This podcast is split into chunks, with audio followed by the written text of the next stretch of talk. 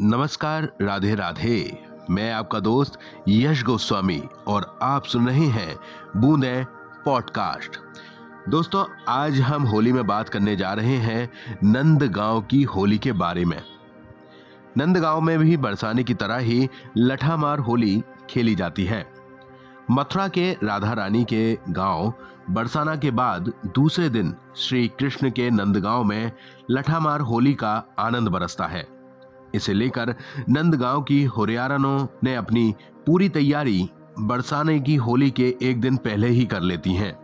वहाँ की होरियारा ने सोलह सिंगार कर लठामार चौक पर होली खेलने पहुँच जाती हैं, जहाँ नंद बाबा मंदिर में वहाँ के गुसाई कुंतलों टेसू के फूलों से लगभग 50 से 60 ड्रम प्राकृतिक रंग तैयार कर लेते हैं, जहाँ पर खुरियारों पर गुलाब के फूलों की पंखुड़ियाँ टेसू के फूलों का रंग बरसाया जाता है।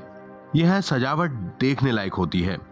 यहाँ विभिन्न प्रकार के फूलों से रंगोली सजाई जाती है और यशोदा कुंड पर भाँग ठंडाई से स्वागत भी किया जाता है।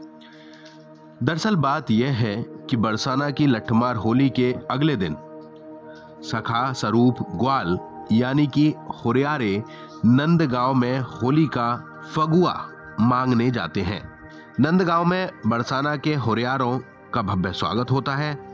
अबीर गुलाल की वर्षा होती है और होली के गीतों के बीच नंदगांव की होरियारनों, बरसाना के होरियारों पर प्रेम पागी लाठियाँ बरसाती हैं। द्वापर युग की इस अनूठी परंपरा को लेकर होरियारनों ने खासा उत्साह रहता है। यह आयोजन रंगीली गली और लठा मार चौक पर होता है। और इसे देखने लाखों की संख्या में देश विदेश से श्रद्धालु पहुँचते हैं।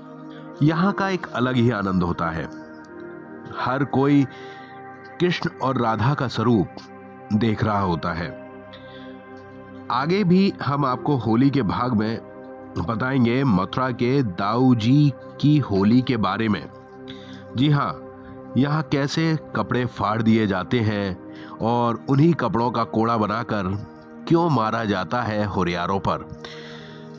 इसे सुनने के लिए आप सुनते रहें बूंदे पॉडकास्ट अपने दोस्त यश गोस्वामी के साथ। नमस्कार।